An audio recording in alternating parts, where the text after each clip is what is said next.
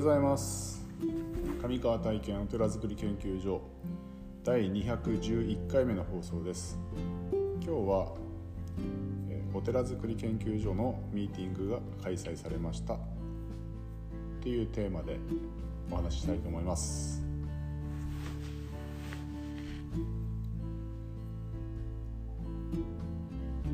ちょうど昨日だったんですけども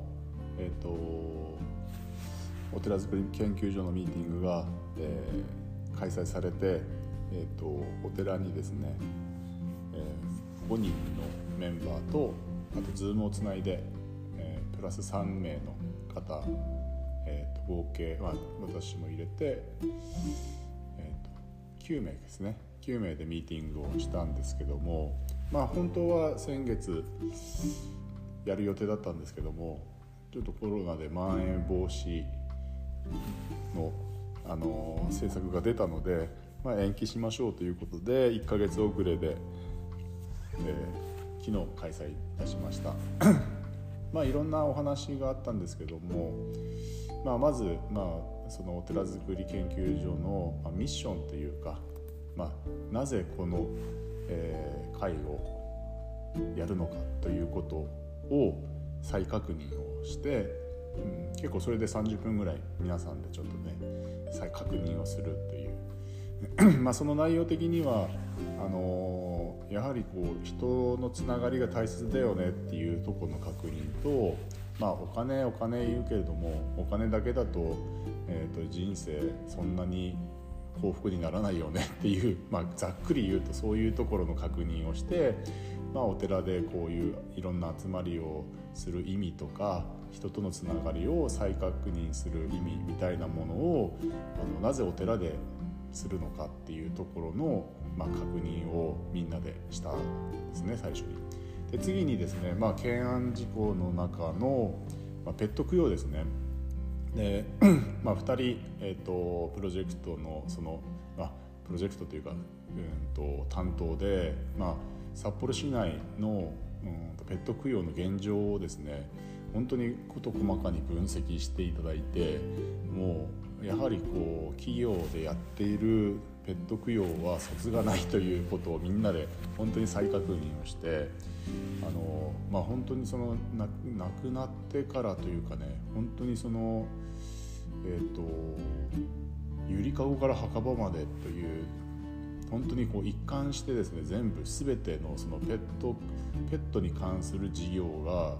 えー、そのいわゆるペットを販売するところからペット用品から、えー、その、うんと、美容、うんと、なんていうかな亡くなった後の、えー、仮装から埋葬まで全て、うんと、そこに行けば全部できる。また生きてる時にもそのドッグランがあったりとかそういうイベントがあったりとかっていうようなことで、うん、かなりこう、まあ、いわゆるビジネス的なモデルとしてですねすごくこう卒がないという、えことを再確認させていただいてもう本当にその資料も 資料もびっくりするぐらい上手にできてたんですけどもでその中でじゃあお寺でペット供養することの意義みたいなもの、まあ、そこの強みみたいなものは何かなっていうことをその前提のもとにまた話し合うっていうか研究していくことになるなったんですけども。まあその中でやはりこうお寺でやる意味っていうのはやっぱりその、うんと、そこのつながりみたいなものが大事になってきてペット供養だけを前面に押し出すっていうことはあのお寺うんとなんていうかなお寺としてあまりこう好印象を与えないのではないかっていうことになってきたんですよね。うん、でそれは前回、うんとあれだな12ね、去年だったかな、えー、話し合った時にもその部分がちょっと触れられていてこうあまりこうなんだろうそのいわゆるペット供養業者と、え、お寺がやるペット供養が並列に並んでしまうとああそこの高尚寺というお寺はペット供養というビジネスを始めたんだという印象を与えてしまうのはあまりこう相性が良くないという話が出ていてであればもう少し大きな視点でその命というものをあのテーマにその中にペット供養というものも含まさっている方がいいんじゃないかっていうことが、まあ、打ち出されていてでその再確認をしたんですけども、まあ、これは前にですねえっ、ー、といつだったかなえっ、ー、と199回目ですねあのの時に話をしたケアとセラピーということについての話の内容をそこでもまたあの皆さんにこうシェアさせてもらったんですけども、まあ、簡単に言うとケアっていうのはあの相手があのこうなんていうかな立ち上がってくるっていうかねこう例えば転んで転んだ状態だとしたらうんていうかなグリーフのグリーフを感じている状態を例えば転んだ状態だとしたらケアというのはその本人が自分で立ち上がってくるのをそばで寄り添って待ってあげるっていう意味合いが強くてでセラピーというのはこう手を貸してですね立ち上が立ち上がるのを手助けして立つことを目的にしているということなんですね。で、えーと、いわゆるその、ペット供養の、ビジネス的なあの話というのはそのセラピー的なね、えー、こういうことを準備してますよこういうのどうですかっていう提案をしながらこうそれを望む人をのなんか最大公約数をこう、えーね、なんていうか狙っていくって言ったらいいんですけどもそこをこうビジネスの、えー、基盤にしているっていうことでそれはお寺にはあのあまりそぐわないんじゃないかってどちらかというとケア的な、うんとその人が望むこともできますよっていうふうにこう相手からのこうリアクションとかまあなんていうかなこう周りをこう なんていうかふわっとしておくっていうたいななんかうまうまく話はできないんですけどもそういう風な形の方がいいんじゃないかっていうことでそこねじゃあどうするかって言ったら人とのつながりをどんどんどんどん、えー、濃く、えー、広くしていく。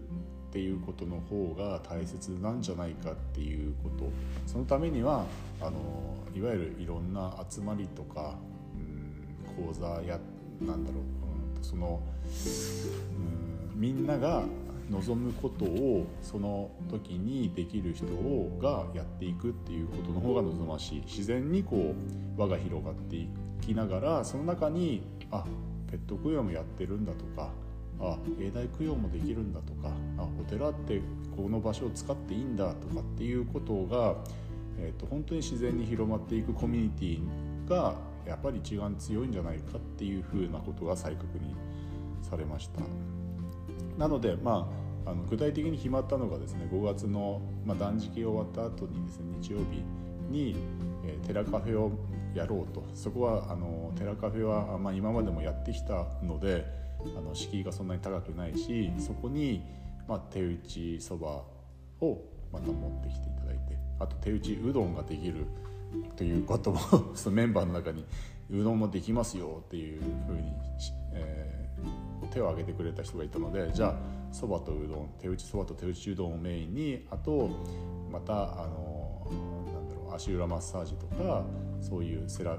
と施術的な人も呼んでまたあのその中で、まあ、雑談的にじゃあお寺作りでどうまたどうしていこうかみたいなことを、えーと、話を、まあ、していこうかっていうようなことが決まってました。はい、なので、えーと、5月の最後の日曜日なのかな、う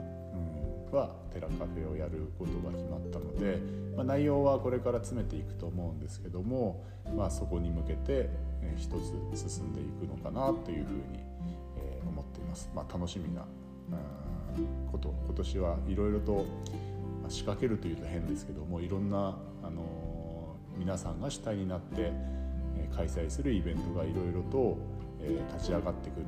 と思うのであの興味のある方は参加していただければなというふうに思ってます。はい、今日も一日、えー、素晴らしい日をお過ごしください。りしております。ありがとうございました。